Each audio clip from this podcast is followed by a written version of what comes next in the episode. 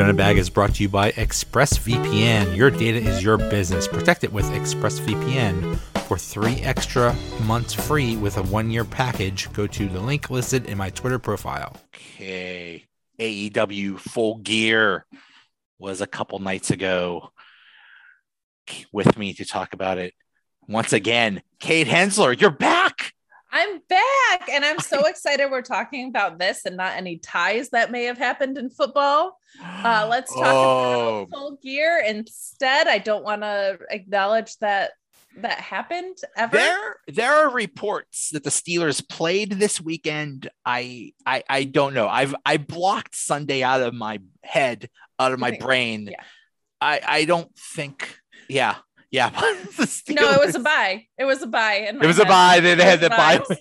As far as I'm concerned, because I refuse to acknowledge that happened. But Full Gear rolled, so we can at least talk about what happened Saturday. Full Gear rolled. Yeah, I wish the Steelers were as good as anything in AEW. Maybe.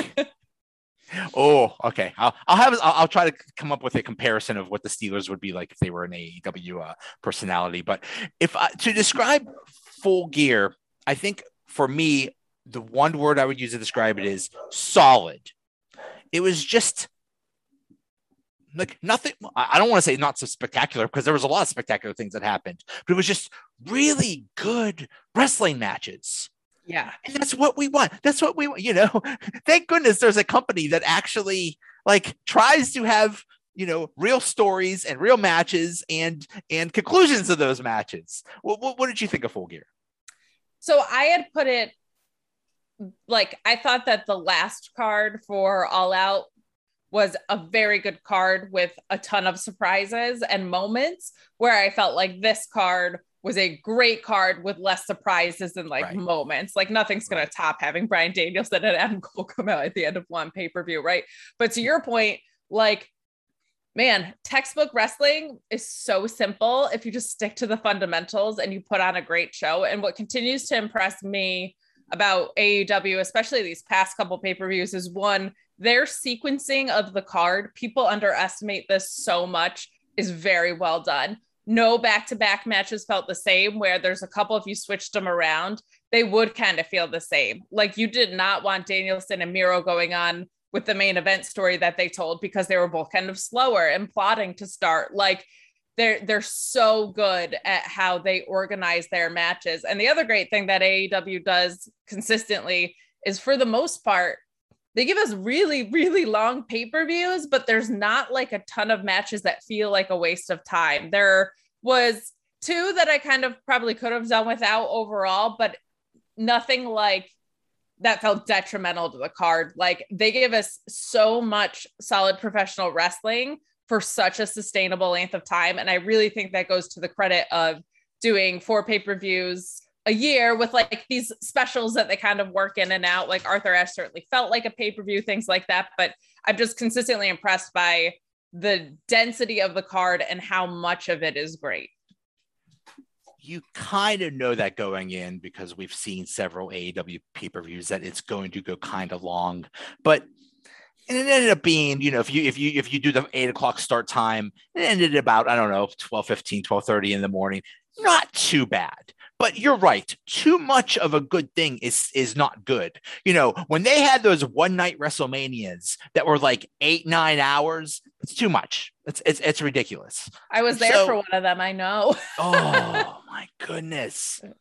The last one that they did in Jersey, I can't believe I went to WrestleMania and forget it. I'm pretty sure it was 36, but my mind goes blank on the numbers because I think of the moments and things, but what happened was they had told New Jersey Transit they were going to end, I think at like 11:30, and they ended up ending at 1 a.m. And those are unionized workers. So there was a huge disaster with people who came over from New York City trying to get back, people trying to go other places in Jersey. It was a disaster. But to your point, yeah, those incredible cards, like those super cards, you're there for a full work day. So it feels like a lot, and you can get great match fatigue. Like that's what happens is you might have a great match and it's like the 4th or 5th best match on the card. And it's still a phenomenal match, but you do get in danger sometimes of things I think, getting lost in the shuffle. But I feel like the stories that were told here and the styles of matches were so different that, like, Eddie Kingston versus CM Punk felt so different from Miro and Danielson, felt so different from MJF and Darby Allin, that, like, this was a really great example of how to diversify your card in that same light. You're right. Order is so important. It is so important. So let's talk about these matches. First of all, the buy-in or whatever. Before we talk about the actual match in the buy-in, Tony Giovanni talked to what's his face? Now I'm drawing a blank and I can't find it. Dante Martin. Yes. And it was just very amusing. The Acclaim comes out and basically tells them he needs to join them. And they do it by insulting him and everybody he knows. They need to work on their recruitment technique. I thought that was amusing. Like when the Acclaimed isn't saying horrible things, horribly offensive things, I think they're very entertaining.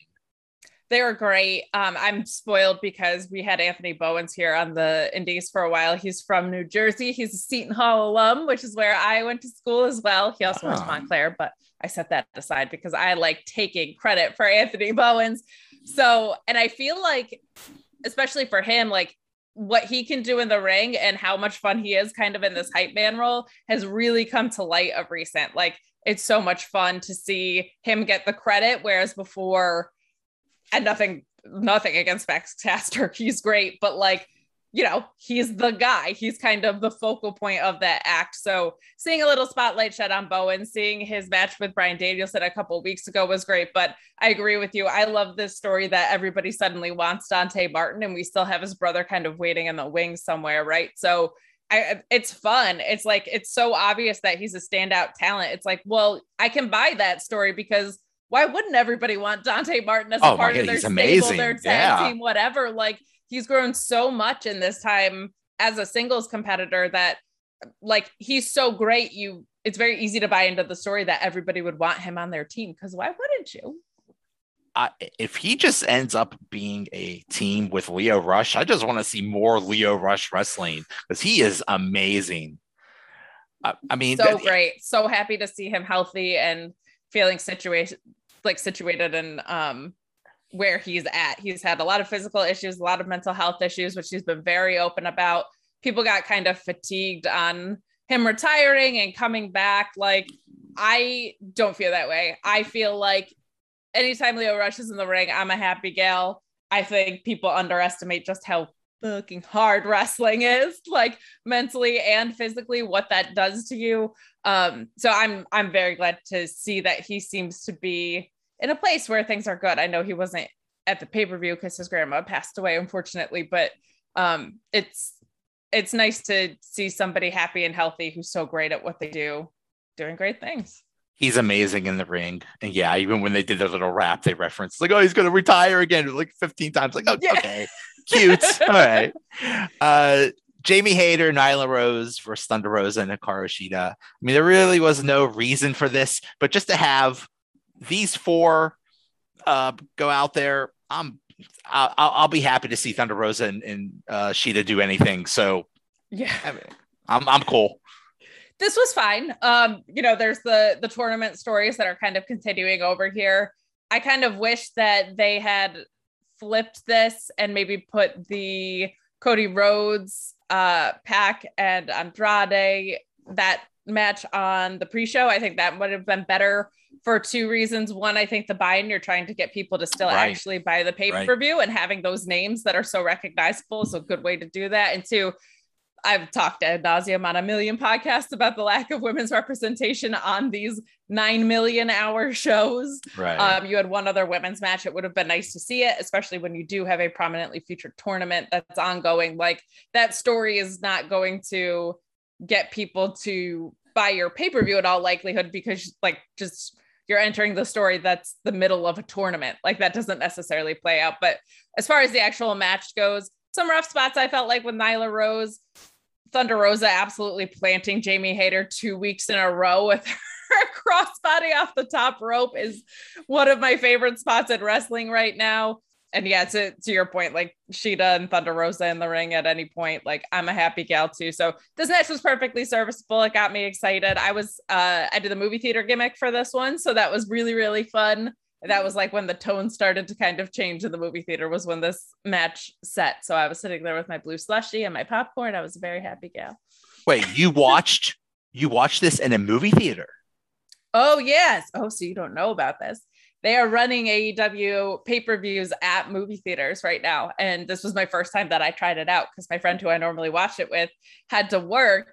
It's really, really, really, really fun. I can't say enough about it to be with a bunch of other wrestling fans that are reacting like you're a live crowd, not reacting like you're in a movie theater. So I would definitely recommend it if it's in a theater near you. Like it's so much fun. I had no idea this was a thing. Yeah. I hope it's where I live.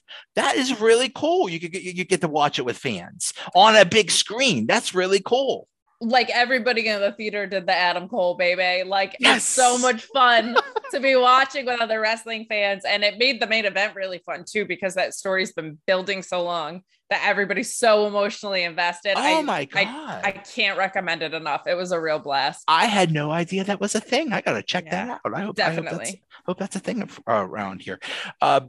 Darby Allin versus MJF was the first match of the when the pay-per-view started. We knew this was going to be good. I guess there's some debate whether MJF is actually a good wrestler. I didn't know that was a thing. He's not just a guy that talks. He can actually wrestle too. This was just, we knew it was going to be good. It was good. I thought this surprised me. I knew it was going to be good, but because I'm just such an Eddie Kingston and CM Punk mark. Like I was so hyped about that match and the main event going into this, that this like kind of, this one fell down my radar as far as stories that I was really excited about and might've been my match of the night. There were so many incredible spots in this. I think with MJF, my co-host at Fightful put this really well on their review show. And that they said, I think the reason you have MJF fight so rarely on your AEW Dynamites and Rampages is because he's really great at this and he's such a jerk that you don't want to root for him and you don't want people to start respecting how good he actually is in the ring. And with a smarter, more adult audience, there's people that are going to realize things like how much he protected Darby Allin in this match, right? A few spots, I think it was a pile driver on the apron. There was a suicide dive where Darby Allin actually looks like he's trying to kill himself every time he takes one of those. Yes. And MJF protects the hell out of him. So that was a really good point that I hadn't thought of from them, which is that's why you see him so rarely. I don't know if it's that he's not that great of a wrestler or if it's just he doesn't wrestle that often. And that's a really, really acceptable reason as to why, in my opinion. Like, and he's super young. Keep those bump cards down if you can, right? He talks a lot of trash. It's great. Yeah. So many spots in this match that impressed the hell out of me. And I just loved the story here, especially the spot where MJF went to get Darby Allin's skateboard and he realized like, maybe I can't beat this guy. Maybe I can get into his head, the story that I'm going to try and defeat him mentally by getting him to disqualify himself by using that skateboard, I thought was great. And of course, being the heel that he is, he ultimately cheats to get the win, but just so many really, really wonderful spots here. And we saw some actual technical wrestling from both of them, which I really loved. Like, I think a lot of times when wrestlers lean into one style or the other, Darby Allin being such a high risk guy, you forget that these guys got trained. They know how to wrestle. They know how to lock up. They know what they're doing in there. We saw a lot of that. So I just really appreciated how complete the story was. And I, for some reason in my head, just assumed it was going to be Miro and Danielson opening up the pay-per-view. So this immediately caught my attention that way too. I was very, very impressed by this match and I loved the way it ultimately culminated. Very interesting. Yeah. And I did see that Fightful recap and they mentioned that Darby needs a win. And I disagree. I think MJF needs a win. Darby, I don't think really he's foolproof. He really doesn't need to win matches. He's just so over. But MJF, just for the gimmick, he kind of needs to, he needs to win for the very few times he does wrestle. Yeah, and I think I think it's tricky because there's two guys that you're literally calling the four pillars of the company in this match, right? So you kind of want both of them to win just for that reason. I'm with you. I liked MJF going over here. I can understand that about Darby Allin though, because he dropped the TNT title, went into some stuff where he was partnering with Sting, lost to CM Punk in the debut, which we knew was going to happen and should have happened, and then loses again here. I understand the idea that you want to start to build him back up soon. Where does he go next? I don't hate the idea of him and Ricky Starks on my screen by any mean. And I think that's a feud that he could definitely win, that we could see maybe a couple matches out of. So I get both sides of that coin, where I think, you know, if Darby Allin sneaks a win here, it's huge that he got a win against MJF, where MJF being kind of an assumed winner because he has been undefeated for so long, or mostly not defeated. I think I like the booking because I think Darby Allin's just going to be over no matter what he does, but I get both sides of that coin, where it's like, as far as actual wins on paper goes, they should probably start swinging Darby Allin back up soon, because he's lost a few of these. Yeah. Yeah. If they did a tag team of Darby and Sting versus MJF and Wardlow, I would love that. Just anything involving MJF and Sting would be amazing. I don't hate that idea. Yeah. I do think sooner rather than later, we might see a Wardlow face turn, like just seeing his squash win the other day, some of their interactions of recent, and just the fact that he was a hired gun for MJF and now MJF has the pinnacle. Like, I think that would be a great multi-match feud, maybe for Wardlow versus MJF. But yeah, you want to give me that? You want to put MJF and Sting in the ring at the same time? I'm not mad about it. They've been doing those subtle teases of this Wardlow face turn for months now. So yeah, let's see that happen. Lucha Bros versus FTR. This is another one. We knew it was going to be good. If FTR coming out with that music kind of sounds like the Midnight Express theme. If they want to be the new Midnight Express, I'm all for it. I think that would be awesome. They're just such a, everybody says it too, like, but it's true. They're such a throwback. Like, I've been on a really big mid-80s NWA kick, and I'm like, God, they feel like they walked out of that era. Like, it's so much fun. I love that remix. That's 100% what they were going for. They're just really, there's a few things with them that are incredibly apparent. One, their versatility is up there with any tag team, like, of all time. I feel like they can get in the ring with anybody and make them look good and make them make sense. They're so great at that. Young Bucks, Lucha Brothers. You could put them in the ring with Bear Country. One of my favorite dark matches to date was FTR versus LSG and Lee Moriarty, who they hadn't worked with at all before. And it was such a good match because they do so many smart things from a ring psychology standpoint that make the story make sense, which, you know, if there's a criticism on not so much luchador wrestling, but the flippy-do stuff, is usually that, why would you go to the rope and do something that looks like it could be done off of a diving board instead of just go for the pin there, right? Which I completely understand, but FTR just has this incredible ability to bridge the gap for that newer style of wrestling with what they do. I'm continually impressed by how they continue to marry that. This match was phenomenal. I didn't love the finish because I'm getting very tired of incompetent referees and matches in AEW being like a continued story that we're always getting. And to have a masked wrestler who, granted, is a part of a tag team, but has tattoos and long hair, be confused by, this is like Twin Magic after Nikki Bella got implants. Like, you can tell the difference between the two of them. Okay. Like, let's relax with that. So, you know, I just wish for such a great match that they had just a better finish. I don't think there's anything, I guess.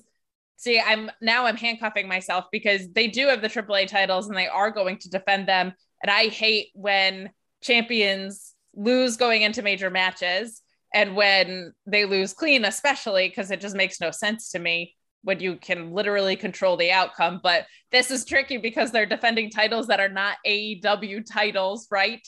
But I don't think you have anything to lose by having FTR lose clean here. I love the idea of the Lucha Brothers going over because they've now beaten the Bucks and FTR, who I think are widely regarded as the best tag teams in the company.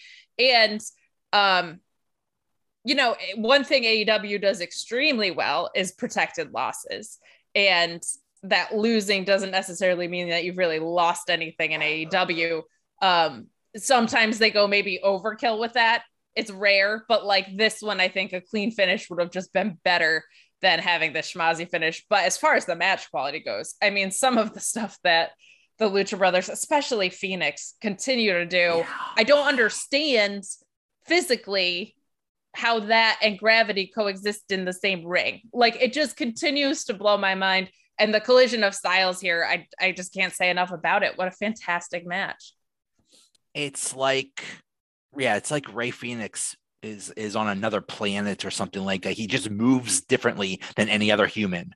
It's amazing. And that's the cool thing is, you know, yes, AEW loves their tag teams and they do them very well, but on a lot of those teams, the individuals could easily become single stars. On each of these teams, Rey Fénix can become a single star, and any of the members of FTR can become a good single star. Yeah, I think when Dax Harwood had his match last week, it opened a lot of people's eyes to, man, like FTR, you don't view them as individuals because they're right, such a unit. Because they're such a good team, yeah. Yeah, and Fénix you saw him versus Omega in singles matches were like, Fénix, anytime he's in the ring, regardless of the context you're in, it's going to be a match of the year candidate. Like, it's just absolutely ridiculous. So he kind of had like a singles ring when Penta was out and vice versa, because Fénix was injured too, but you could do a full on, and they hinted at this a little bit, but you could do a 6-month brother versus brother feud with either one of these teams. You could have them go on to do whatever you wanted, but yeah, Dax is such a great talker and such a great, like, this is where old school wrestling is great. When you do stuff that makes sense so consistently, it's going to make the story that's unfolding make sense. Right. So you can do that in a single situation or a tag situation. It doesn't really matter because every action you take is intending to tell the story that you're there to tell. It's a beautiful, beautiful thing. Yeah, it is. Brian Danielson versus Miro.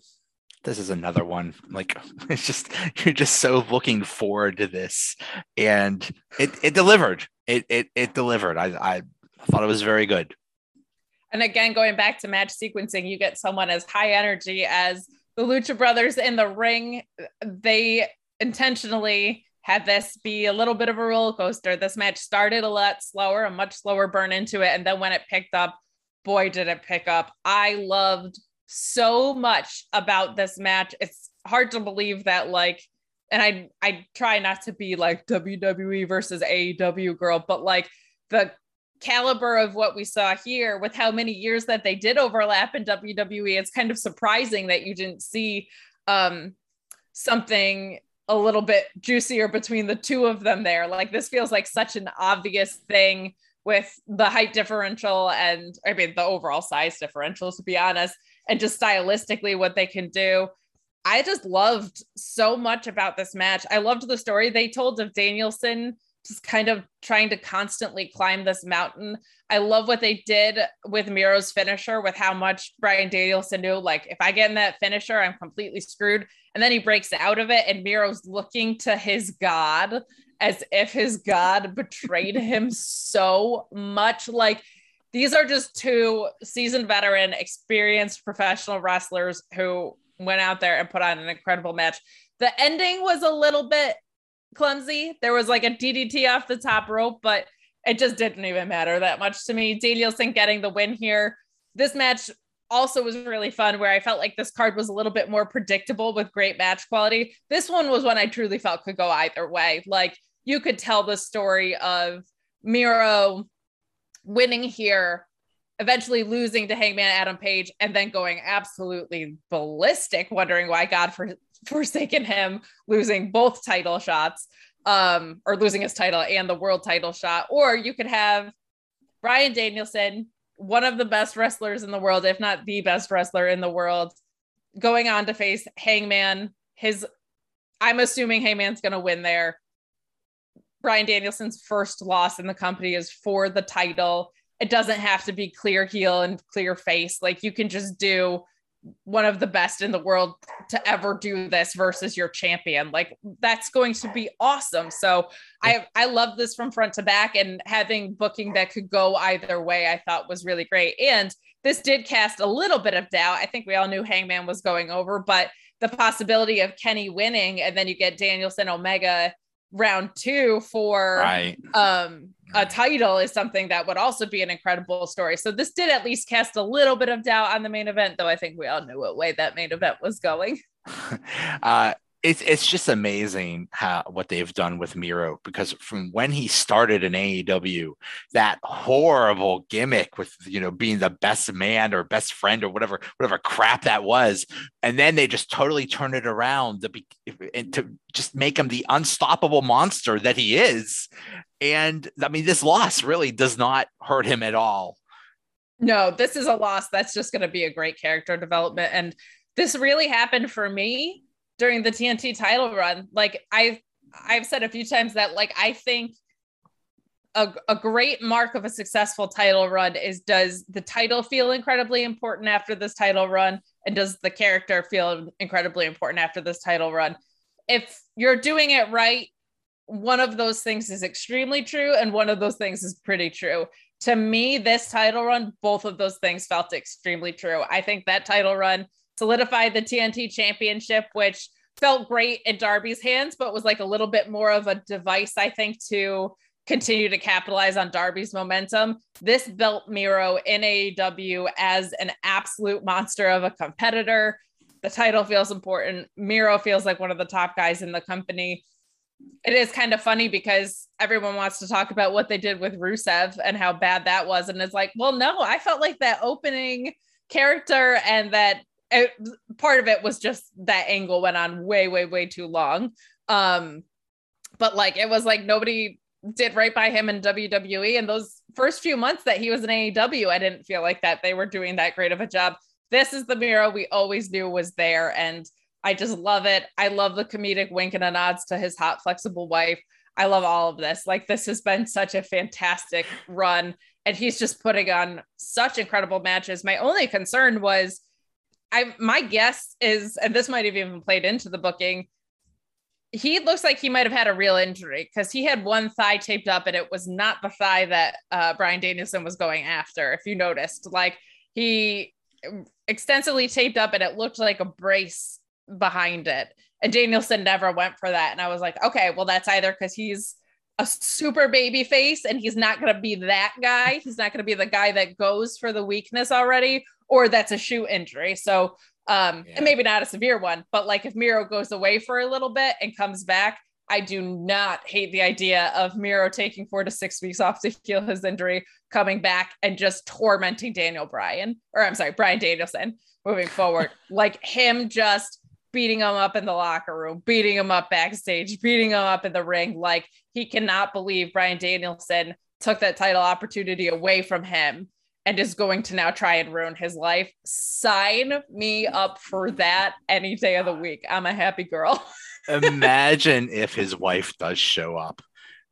Come on, bring it on. I would love to see her in AEW, what they could do. And I think Miro losing would make sense for that story. Like, she comes in to get him back on track, I think, is something that's really cool. So, I mean, that's what's really fun when you tell stories this way. There's like 8 different ways things could go, and a lot of those options are going to be really quality stories. So that's fun.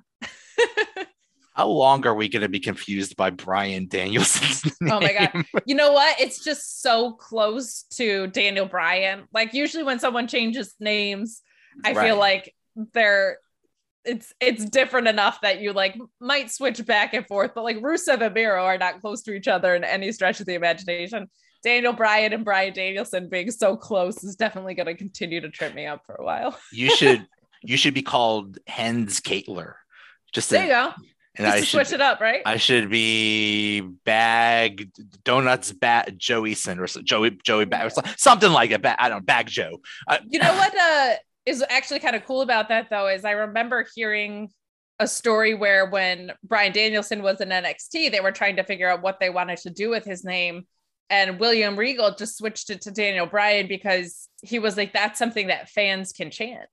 And I thought, wow, there's a reason William Regal's really, really good at this. Like, oh yeah, Daniel Bryan is something you can chant until the end of time. Brian Danielson, a little bit trickier, different crowd, but I thought what an organic way to just kind of tweak something, but still make it kind of fit what you're ultimately aiming for. So a fun little Brian Danielson, Daniel Bryan fact for all you listeners.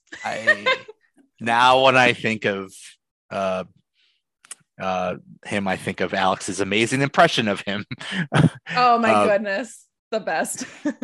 I just real quick, the night that Tony D'Angelo debuted in NXT, and you guys did you and Alex did the thing. I think that ran about 2.5-3 hours or whatever. Yeah, that was one of the best things I've ever seen. Oh, thank you! Oh my god, it was amazing. So much. Oh, I appreciate that. For those of you who don't know, Joey is very nicely putting over my my Tuesday night show with my absurdly skilled and wonderful and amazing co-host, Alex Pulowski, who brings an incredible energy. I keep saying he's like almost like wrestling Lewis Black. Like, it's called Sour Grabs. There's a lot of things that we pick apart, but he's also great at providing alternative ways things could have been booked or other ideas and bringing those to the table. But he has become kind of this wheel of impressions as well. And one of those impressions is William Regal and Tony D'Angelo, who's basically NXT's Tony Soprano the night he debuted. Yeah, I think we did a 3-hour show. Oh, and then Sean was very excited because the engagement stayed almost 3 hours. But then a couple weeks later, he was like, can we maybe keep it to 2 hours of a because he has to edit that. He has to edit that, and he does it before he goes to bed. And it's ridiculous. It's a 2-hour wrestling show. I think we should be able to maybe keep the review to 2 hours as well. Alex does amazing impressions, but when you did the let's call it Long Island housewife or whatever. Oh my gosh, yeah, his little mobster girlfriend. Yeah. Very Marissa Tomei, very my cousin. Very, yes, very, very. My Marissa father was Tomei, mechanic. So. Yeah.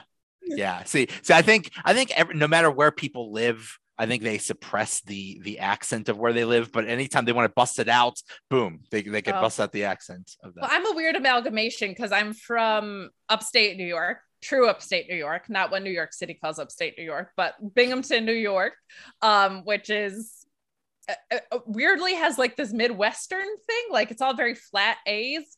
And then I lived in Jersey and New York City for my entire adult life. So I just pieces of both will just pop out at the weirdest times. Like, I've caught myself saying hysterical, which sounds like all of my aunts that grew up in New Jersey. And then there'll also be times where I say like things with just the flattest A's. And I sound like a mom from Chicago. It's just very, very odd. What comes out of my pie hole sometimes. Jurassic Express and Christian Cage versus Super Click. This is another one. I mean, this wasn't going to be a technical masterpiece. It was going to be just a falls count anywhere, spot fest, but it was still good. And I think Luchasaurus really stood out in this thing. Yeah, when you're like 75 feet tall and do a shooting star press off of a ramp, there's amazing. Something really just incredible. His name is Luchasaurus. It's a gimmick, but like he is this behemoth of a man who can do these insane luchador moves. Like it makes absolutely no sense that he's physically capable to do what he can do. But yeah, I'm with you. This was a little long for me. I liked a lot of the storytelling that happened with Jungle Boy, though. We've, I think, started to see him become a jungle man. He's got his beard now. I loved that the faces showed up in street fight attire and the heels showed up looking like they fell out of a Pepto-Bismol jar. Like, you show up to a street fight with a pink dyed beard and a pink dyed mustache. Like, what a fun, stupid heel, absolute blast. This could have just been shorter for me, but I thought it was kind of fun that they had like a comedic match with hardcore spots. Like, that's a pretty rare thing that I think you don't see a ton. I loved everything that happened on the ramp, though ramps like that make me nervous because I feel like they're very easy to fall down on. Some really great spots, some really great storytelling.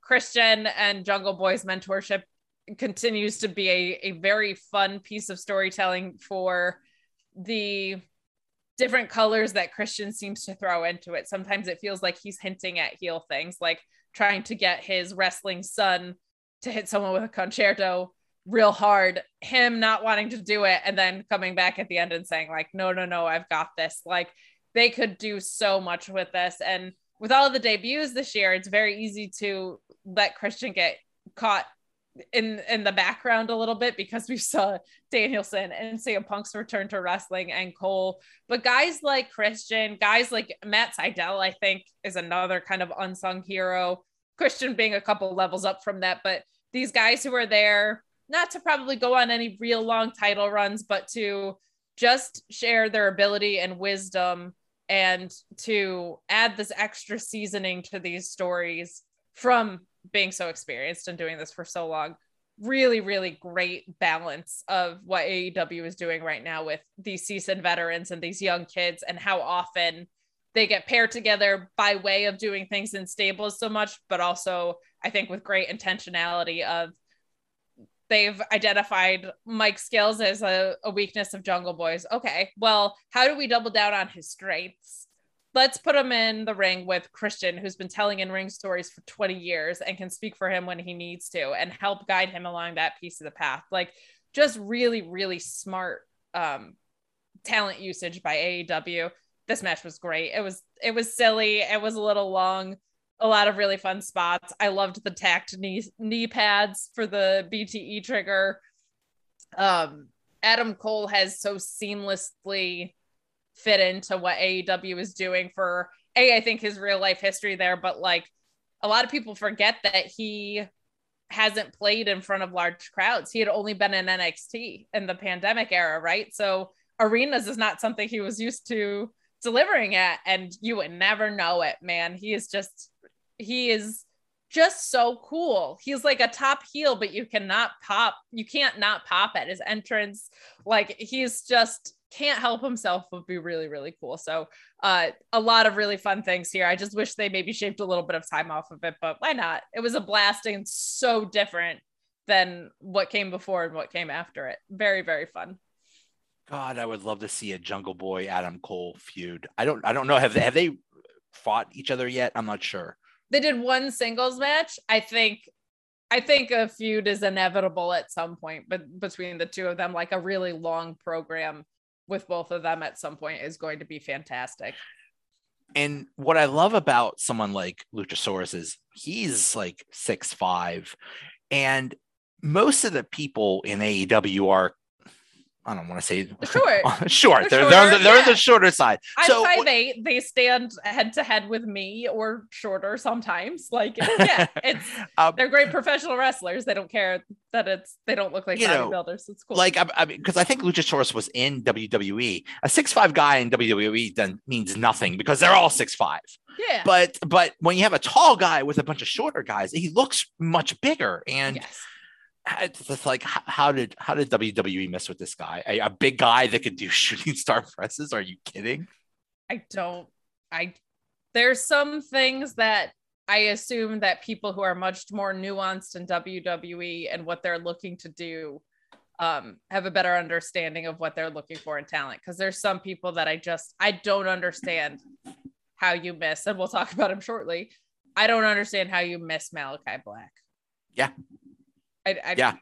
All you have to do is go, okay, because that guy is like the most nuanced storyteller with the clearest vision of who he is in the world. His striking ability is absurd. He's great in the ring. Like, in interviews and what everybody's had to say about him, he's like the nicest dude in the world. I just his debut in AEW has been so perfect up through this, and he's so cool.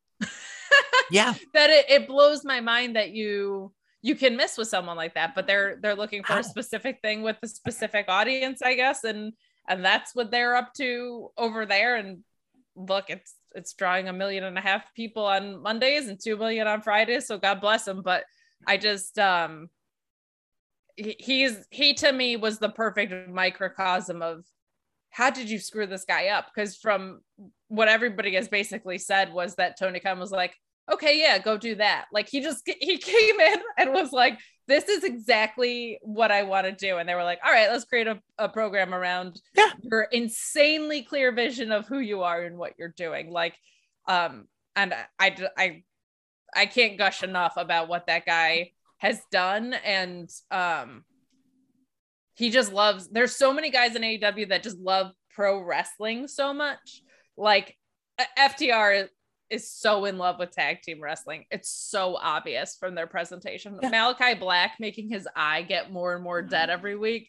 That is a love letter to professional wrestling. Like it's so clear how many of these guys want to do that and how many guys here want to help the younger talent along with that. Like he spoke at length about that in his Talk Is Jericho interview. If you haven't listened to it, I put it over all the time.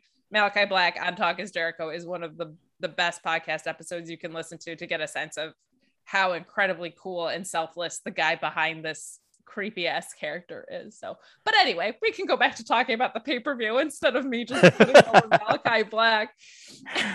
It's one of the first things I look for is his eye. Whenever I see Malakai Black on TV, it's so cool.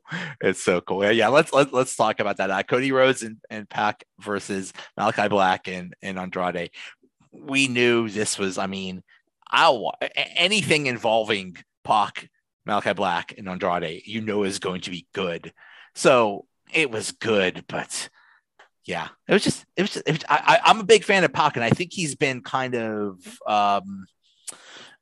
pushed aside, or, you know, I think Pac could have a more prominent role in this company. And I think some things, you know, because of the pandemic and stuff kind of held him back, but like I said, and any one of these guys can be pushed to the moon.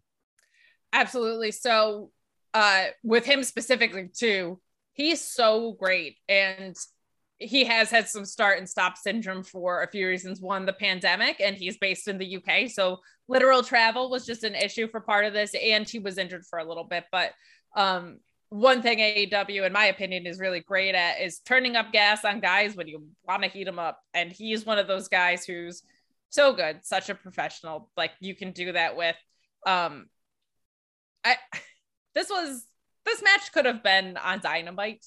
Like this was a great match between the ropes for a lot of it. I was really nice to see Andrade do something. But I'm not sure why this match was really happening. Like there's not a story here. I'm a little confused by the booking. I think you really need to start getting Andrade some wins.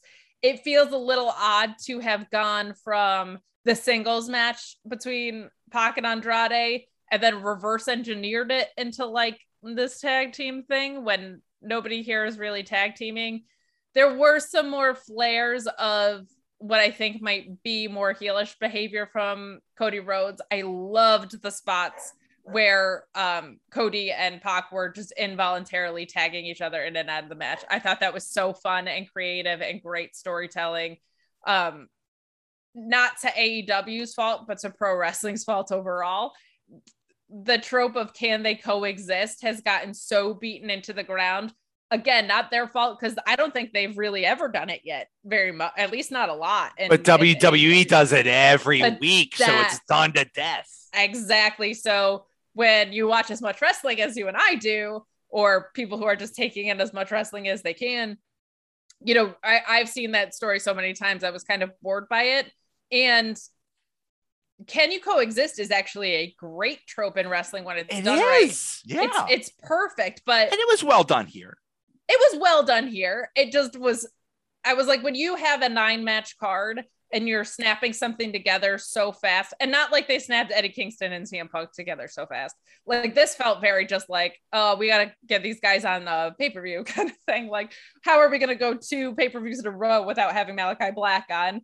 Are we ever going to do anything with Andrade? It kind of feels like they just picked 4 wrestlers out of a hat and threw this together. So I didn't love it. I loved a lot of the stuff that happened between the ropes. Andrade is one of the most effortlessly cool people in the world. I don't know if there's anybody more poised in wrestling to lead a stable than Malakai Black if he wants to do House of Black. Right. I selfishly am hoping Brody King from ROH comes over since they were all just released. That would just be fantastic. That would be cool. And Cody did his thing, and Pac is just one of the best professional wrestlers in the world. So by no means was it a bad match. It just was the one that made the least sense to me. And I also think it was booked wrong. I think Andrade really needs to start racking up some wins because he's an absolute star, and they've really not given him a lot to do. I do think Ric Flair was eventually going to come in and manage him, or at least make some appearances. But obviously with what came to light in Dark Side of the Ring, Tony Khan decided to steer clear of that if that was the case. But I think that's why we've had so much managerial turmoil with Andrade and in the early going here. But I have a lot of patience for AEW because I get rewarded when I have it. Like I'm sure they're going to find some great programming for these guys. They do it with everybody else. So I'm looking forward to what's next. But as far as matches that were on the card, I was like, this could have been the buy-in or just not been on the card. In WWE, they say let it play out, and you usually get disappointed. But when in AEW, when they say let it play out, it actually pays off. But correct. Cody, they just, I mean, I like that he's aware that people hate him, but still, like, dude, what are we going to do with Cody? I don't understand. If you look at his wins and loss record, this guy loses all the time. If they didn't like the promo he gave, if they felt like that was white knighting racism, I get that. But this narrative that Cody constantly puts himself over is just literally factually wrong. Like if you go look at, all he does is lose in big spots to people. Like I don't let Malakai Black destroy him. I mean, that was a squash match a few months ago. Like, yeah, that's all he does is put people over. He puts people over constantly and at pay-per-views and in big spots. Like go back to the first Revolution, lost to MJF. Like he's losing all the time. So I don't understand what that narrative is about. I think people feel like he's inserting himself into bringing new talent over, but like you're going to do that with the biggest name in the company. Like that just makes sense. But now I think two things happened. One, the AEW fans pay attention to little details. And at Arthur Ashe, Brandy Rhodes returned and she came out the heel tunnel. So whether it's their intention or they were just playing into it, now I think people think they're supposed to be booing Cody because she did that. And the other thing that is actually a great thing, by the way, I think people just think Malakai Black's really fucking cool. So when you have this, like this very long feud with a guy who's the heel, but he's just so damn cool. So cool. Yeah. You're going to innately start booing the person that's up against that guy because people really wanted Malakai Black to show up. They were genuinely surprised because WWE screwed up his non-compete 30-day versus 90 days. So it actually caught people off guard that he was there. And his presentation is just so badass that like, you're just going to boo the other guy anyway. So that's a wonderful issue. I do think they're going to turn Cody heel. And I do think Cody's going to give an all-time promo and people are going to be laughing at themselves because I think he's going to give a promo that says, I created this place for you. I gave you everything you could have wanted. Thank you. And then he's going to turn heel and we're going to see kind of more of that reminiscent ROH Cody run that he was on. And I think that promo is going to be one of the best promos you've ever seen in your life. So I hope they go there with it. The story is right there. He created the company. He's like, you're turning your back on me. I built this. This is all because of me. But how great is that as a slow burn? How great is it to expect cheers and get boos for the next 3 months until he just loses his mind? Yeah. Because that John Cena thing where Cena got booed for being good at his job for like literally years is actually something that should be a heel turn device. Cause that's that's such a powerful story. And people are like, why haven't they turned him heel? Why haven't they turned him heel? Cause let him get booed for no reason for 3 months. Let that build up because that's just going to be amazing when that happens. Like I'm totally for that. like let that happen all day.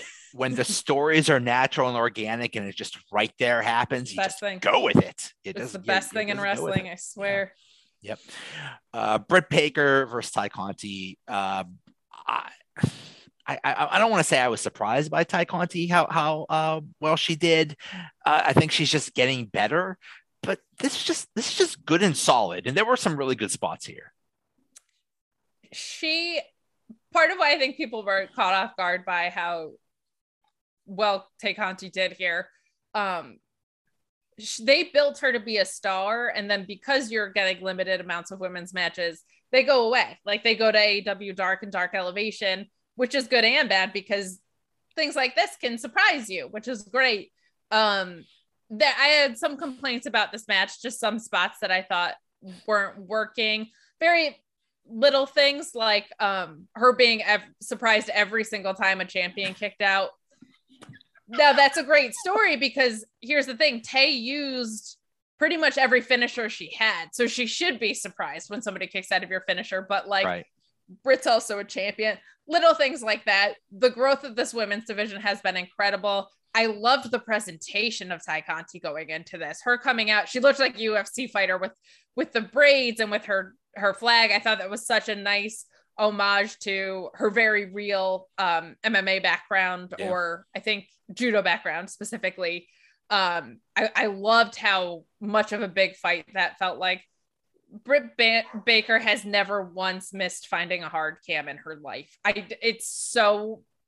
It's her superpower.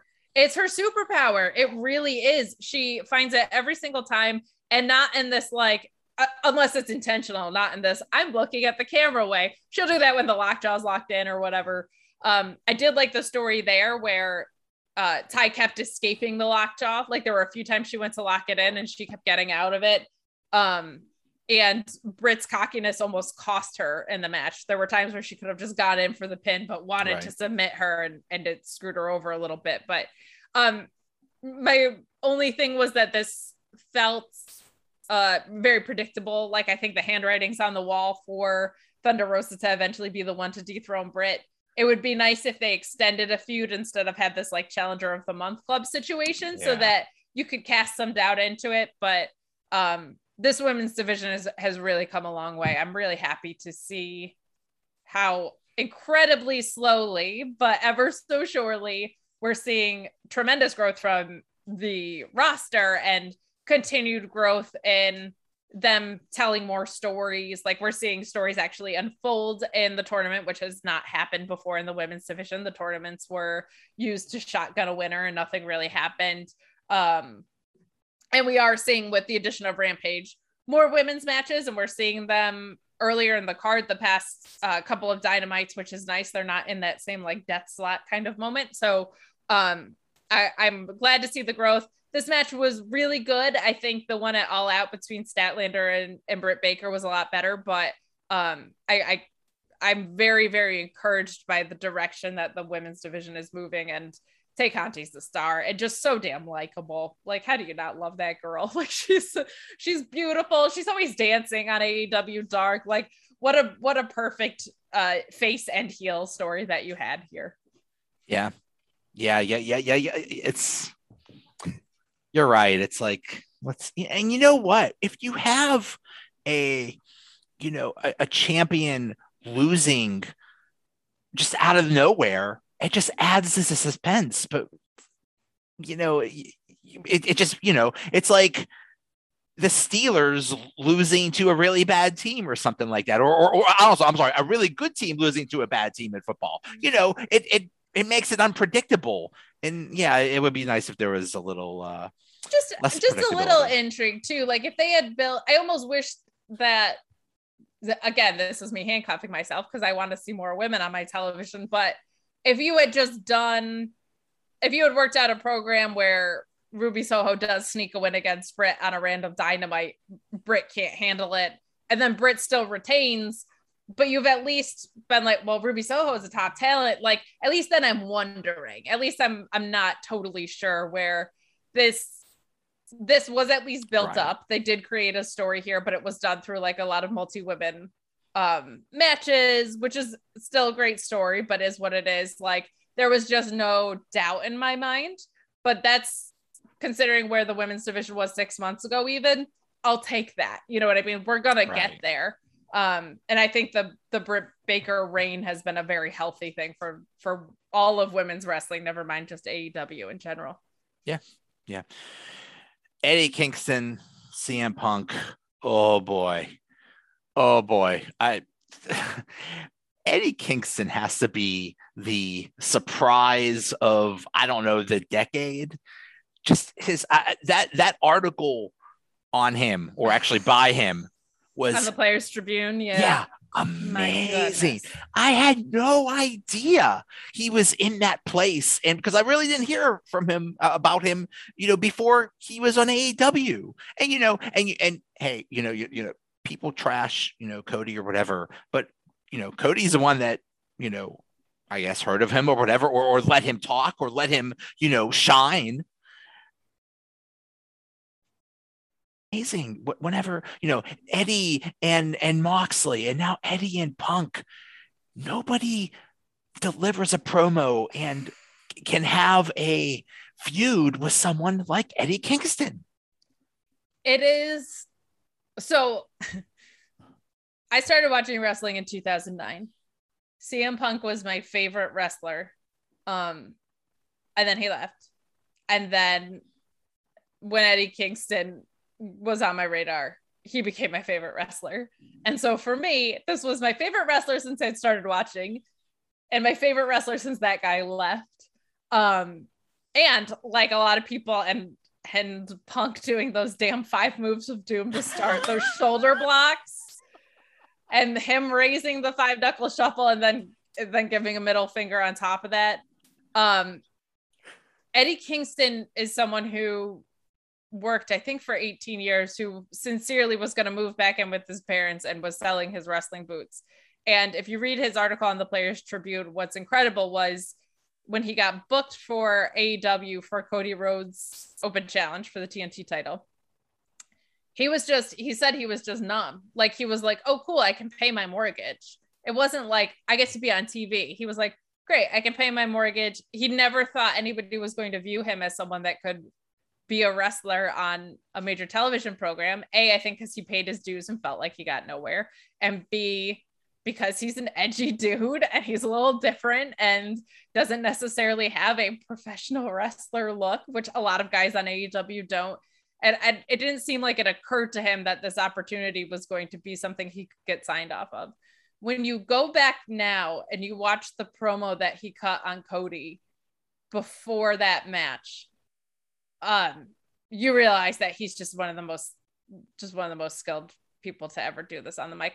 Partly, I think, because everything he says sounds organic, like nothing. Yeah. He hasn't been adulterated by the WWE rhythm and promo style, which you actually see in AEW sometimes. Punk still has a little bit of it in him. MJF kind of leans into that style, and that works. But Eddie Kingston has this incredible ability, and we saw it here, and this was what, a 2-week build, make it feel so vicious and personal. Yeah, like so vicious. He came in as a heel, he turned face. I guess technically he's the heel right now, but everybody absolutely loves this guy. And him telling the story of him having to control his rage until he gets to the ring, like he's doing everything he can not to kick your ass outside of the opportunities he has to kick your ass.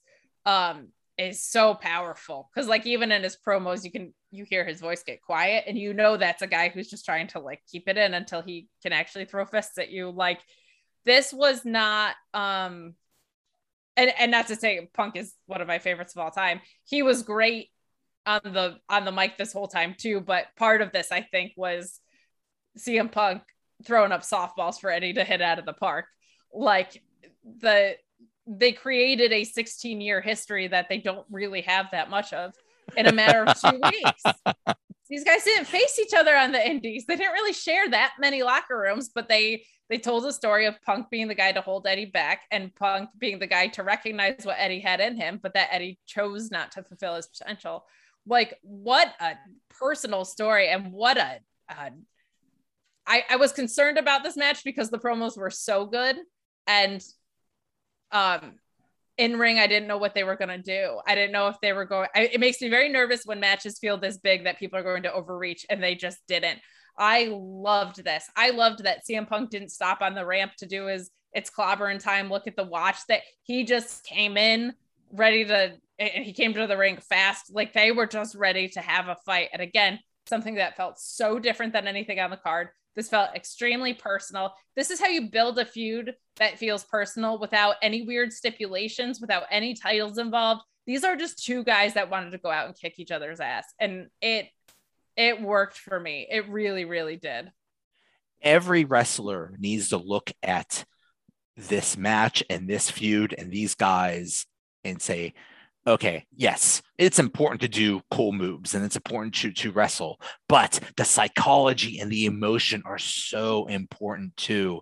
And I mean, and this match told a story, you know, as even before the bell, he just smacks. Oh my God. That was the story. Right there was the story. I don't give a shit whether or not I win or lose. That was actually how I figured Punk was going to go over. This was another one that I felt like maybe they'll swerve us. This could swing either way. But when in their promos, Eddie Kingston said, I don't care if I win or lose, I want to put you back into retirement for another 7.5 years. Like, then I was like, all right, Punk's going to go over because Eddie doesn't need a victory. He just wants to beat the hell out of this guy. Right. Two of the best in-ring storytellers to do this. Like, and by the way, they both can go, but the dominating thing here was every facial expression, every single movement, every single spot was set up to tell this story. Eddie Kingston just like sticking his tongue out, Punk busted open, Eddie Kingston doing the like go to sleep hands motion and then doing like a jerk off symbol. I loved Punk doing the 5-knuckle shuffle in the middle finger. That is just like a spot that will, and Eddie giving it back, by the way.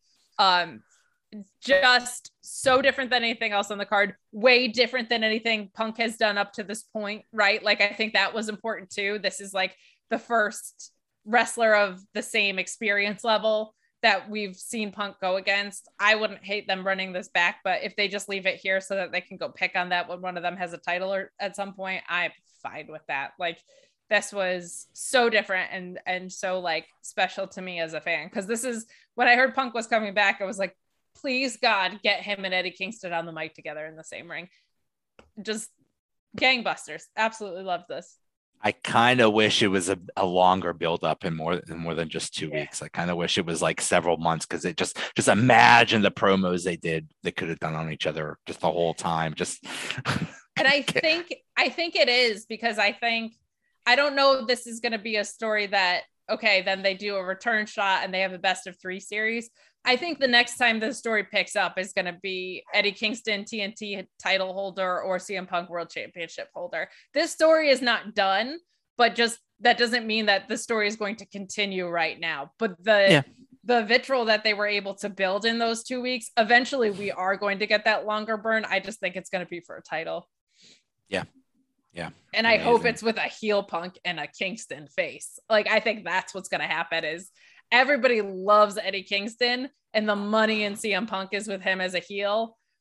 If you have CM Punk as a heel holding a title and Eddie Kingston as a face coming for that title, holy effing S, that's going to be amazing. You know it's coming. You know the CM Punk heel turn is coming, and you know it's going to be amazing. You know they're going to have some amazing story why, and it's going to be cool, because I mean, it's cool. We're still in the CM Punk honeymoon period. It's like, Yay, he's back. And it's cool. Let's keep it going. Yeah, it's still cool. I'm still excited when I see him and when I hear the music. But at some point, let's get him a real program, a real story, and really unleash him and see what happens. It's going to be fun. A good step in that direction, because this wasn't happy-go-lucky Punk the whole time, right? Like, this was Eddie Kingston had to be the guy to start to get that honeymoon to wane a little bit, because he got under Punk's skin, you know what I mean? So I'm hoping that what we get is a CM Punk heel turn straight edge guy versus a drunk cowboy Adam Page. Like, come on. Interesting. How fun is that going to be at some point, right? Interesting, yeah. Inner Circle versus Men of the Year and American Top Team. Like, okay. I wasn't expecting much, and it was what it was. It was okay. You weren't expecting much, and it met those expectations. That's how I thought about it. Yeah. Baron Von Raschke, I thought that was the funniest thing ever. That was a nice knob. I'm like, he's still alive. Are you kidding? He's alive. 900 years old. He's not, the key. God bless him. He looks great. The key to life is always look old, so that when you are old, the differential's not. It's okay. Okay. So it was what it was. Like, okay. I mean, there were some cool spots. I hated it. I think this whole angle sucks. I have not liked any of this. Here's the things that I didn't really like about this match. Additionally, there were some cool spots, right? We saw Sammy basically do a swanton bomb off of the ladder, some cool stuff at the beginning. I was told, not by like anybody other than the internet, but I was told by people that Ethan Page and Scorpio Sky were too cool for people to boo them, so they put Dan Lambert on them. So the big payoff to all of that was them having a somewhat comedic fight here. Like, if the point of it was to get real heat on somebody who threw Darby Allin down concrete stairs, yeah, I think he was getting heat just fine. I just don't understand why it was Scorpio Sky and Ethan Page. Like, they're two of the best promos anyway in this. And I also hate that Paige Van Zandt didn't get her revenge on Jericho at any point for like all of the names that he called her and stuff. So, and wasn't involved, because to me, she's the breakout of that. If there's something good that's come out of it, it's that Paige Van Zandt, if she wants to, could absolutely be in the women's division, could absolutely valet for people. She is a absolute star, but I didn't like this match. It's kind of fun. It was a Minneapolis street fight, and what they did was they used instruments that were all made in Minneapolis, like a toaster, a bunt cake fan. Commentary on this, I'll say that too. Commentary, Tony Schiavone just being stunned by all the things that was made in Minneapolis. A bunt cake pan. That was amazing. I loved all of that, but this was just like, I wasn't the audience for this to begin with, and I didn't like the execution in the match, and I didn't feel like the story got, I'm glad that the faces went over, because I think maybe that means this is ending, but I think I wanted Paige Van Zandt to get a moment, and I don't feel like anybody was made a star in this match. And I think the inner circle is just fully holding back people instead of pushing them forward. Santana and Ortiz should be tag team champions, or at least in the picture. Sammy Guevara is not defending his title because he's caught up in this crap. Like, move on. I'm very, very over this. And also didn't need this on this card at all. The whole point was that the beat up Dan Lambert. Okay, it's done. Let's move on. Yeah. Yeah. Exactly. And I didn't need to do that for like 6 months. Yeah. And then the main event, Kenny Omega versus Adam Page for the title, is delivered. We had high expectations. It delivered. I loved it. I love how much people psyched themselves out into thinking that AEW is just a promotion that isn't going to give people what they want. Like, so many people were like, Omega's still going to come out as champ. Like, no, AEW doesn't do that. So, I obviously, the big thing here to me is that Adam Page walked out your champion. AEW is very good at booking heat on characters and not heat through booking, where other promotions take a different approach and all of their baby faces are built through their own bad booking. This has been one of the best stories told in pro wrestling ever. I think it's fair to say. I think it's actually fair to say that it's one of the best pro wrestling stories that ever told, because there's never going to be a situation, I don't think, who knows, the wrestling landscape is wild, where the history of it starts before the start of the promotion. Like, what an incredible thing that the story is rooted, and they kind of picked up the story as to where it started in AEW, which makes sense, but the real story of this was before this promotion ever existed. And it's been built over the past 2 years, 2.5 years perfectly. And the only thing that was kind of a hiccup in it was I think they wanted to resolve it sooner, but Adam Page in real life had a kid, right? So what an incredible execution. And I loved that this card had something that felt insanely personal that got built up in 2 weeks by Eddie Kingston and CM Punk. And then something that has been unresolved for 2.5 years. That is so special to have those two things in the same company and exhibited a match apart from each other on this card. Like, how cool is that? So a great match. This was a little different than I thought it was going to be. It was a lot more plotting. This was a New Japan match. I said it when I was in the movie theater to who I was with. I was like, oh, this is a New Japan match on AEW television, which you can tell because people got dropped on their head and the neck bumps that people took in some of these spots.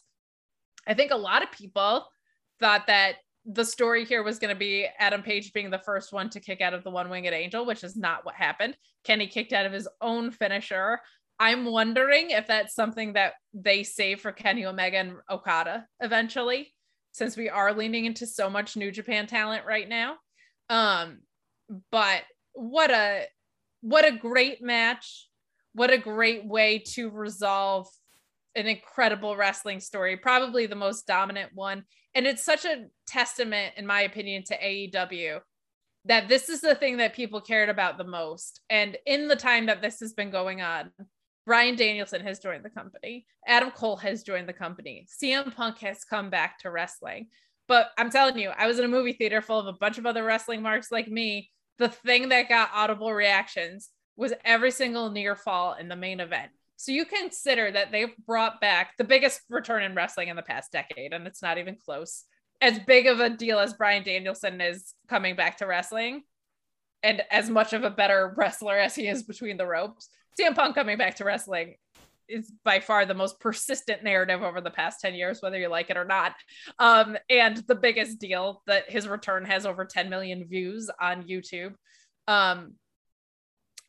Like all of that happened and in a relatively recent time frame. And the thing that people cared about was the story that unfolded in the main event. What a beautiful, beautiful, like testament to how they told the story in professional wrestling. Like just so well done. I was so happy. I was so happy that he won, and I expected it, and I was still so happy. Yep. It was kind of like when Kofi beat Daniel Bryan, and I think that was WrestleMania a year or two ago. It's like I was just so happy for him.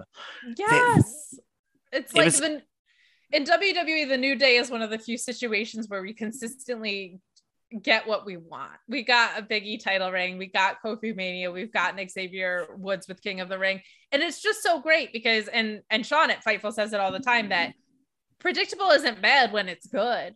If the story is still there, I'm still going to be emotionally invested. So it's just, yeah, I think everybody wants to see, everybody likes the happy ending. The Dark Order coming out at the end to celebrate with him. Perfect. Him turning down the beer because he had his friends to celebrate with, his real friends who stuck by him through all of this. Like, it's just, that's beautiful. It's beautiful when a story, everybody has had that feeling. That's what it is. Like, there's such an accessibility there. People have had their backs turned on by people they thought were their friends. People have had the realization that we saw, Adam Page have with the Young Bucks. We should mention that spot too, that Matt Jackson had the opportunity to interfere and turned it down and said like, no, this is your moment. Loved the graphics team who always puts fun things in the lower third of Adam Page's entrance. It'll say like Adam Page. And it was like, is probably drunk right now or whatever. The graphic team put, we're proud of you, which I thought was actually a very sweet thing. And Adam Page he's been on a similar journey to everybody else in the Bullet Club, but to me, he was the guy with the least amount of buzz there was coming in because he's not an EVP of the company flat out. Like everybody knew about Kenny Omega and the Young Bucks and Cody Rhodes. Like, but he's a friend of the EVPs. Yeah, exactly. And I think he's kind of like, he's an AEW made star, which I think is really, really fun. And now he's your first guy that is like an AEW made star that's going to hold your world championship, which I think is really, really cool.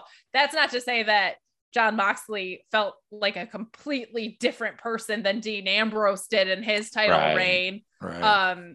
Kenny Omega is probably your next closest with that, but I think his legendary career precedes AEW so much that he feels almost like a more New Japan made star, and like people knew about him because of his matches with Chris Jericho in New Japan. Like a lot of people found out about him that way. Adam Page is the guy who got made in AEW, I think, the most. So it's going to be great. And he, I don't think, needs a year plus long title reign. Like he's a guy that can have something a little bit more transitional because the chase to get the title was so long. I don't want it to be something that turns around in 2 months, but like he might be more in that 4 to 6 month range because I mean, he, the story, so much of the story was to get to this point, I think. And I think he's going to do really wonderful things with this title, but like, I think it's going to be a really great, but shorter title reign than maybe we've seen so far because of that. Well, there's so many quality contenders that could take it. Yeah. You know, Brian Danielson, Miro, a whole bunch of them. Adam Cole. Yeah. Cool, man. Like the guy that came into the Super Click with Adam Page, their entire history. That would be amazing. And not to mention, like, AEW is getting crowded with top talent, but are you going to not sign Keith Lee? Are you going to not sign Kevin Owens if Kevin Owens wants to come over? Like there's guys you're going to make room for because it just makes too much sense. But I think AEW has been so wonderful about how they've introduced that talent and to AEW so far. Bray Wyatt. Bray Wyatt. He's still out there. We'll see what happens with him. But like Danielson, he's going to get a title shot, but it's not like he was inserted into a title feud. Malakai Black has been nowhere near a title. CM Punk's been nowhere near a title. Like, they're doing it the right way. And in my opinion, I think it's smart to have established talent put over younger talent. It just makes sense for the future.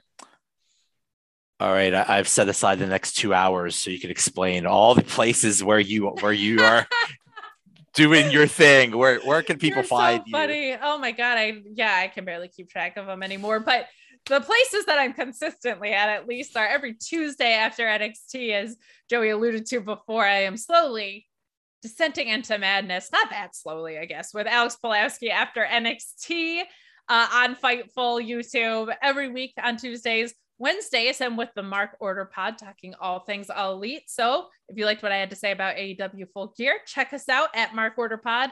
And then Fridays, I am doing the SmackDown AEW Rampage post show with Sean Ross Sapp, following those programs on Fightful YouTube, and guest appearances sprinkled in and out of there. So follow me at KateOnDeckIC and you'll see all the places that I go.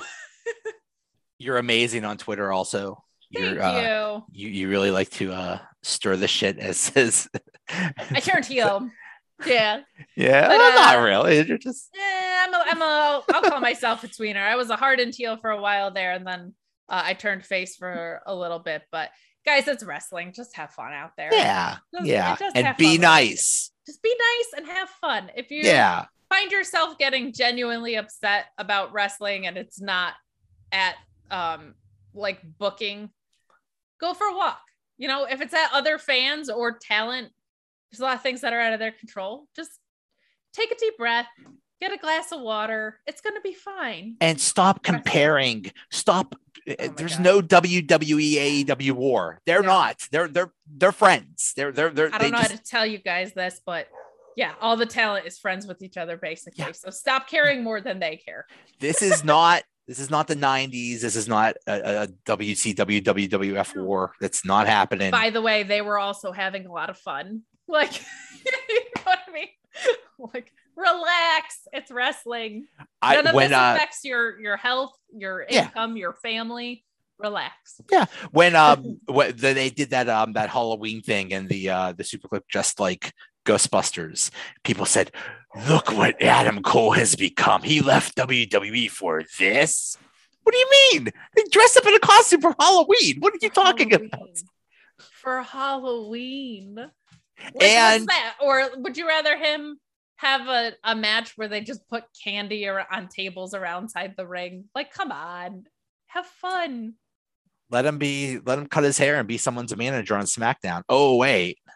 Who also has gotten released since. So Anyway, thank you so much. I was so looking forward to this. Always a joy interacting with you on podcasts, on Twitter, in super chats, literally any form. I have so much fun when we're in any sort of communication with each other. I appreciate it so much.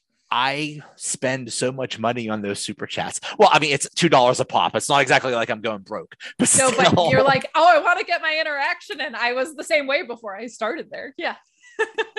It's so much fun. And I just remember the first time I saw a super chat, I was like, this is the dumbest thing ever. And now I'm doing it all the time. Oh, it's God. Such a hearing my name on those things is the best thing ever. It's a blast. And that's a huge credit, in my opinion, to, I'll just put my coworkers over, because super chats could be really boring if everyone at Fightful didn't create a really fun environment for them to be utilized in. And I think selfishly, the fact I get to do this with Alex Pulowski on Tuesdays, who's just the silliest, and that I got to do this with Sean, who's just brings such levity and fun to the post shows that we're doing.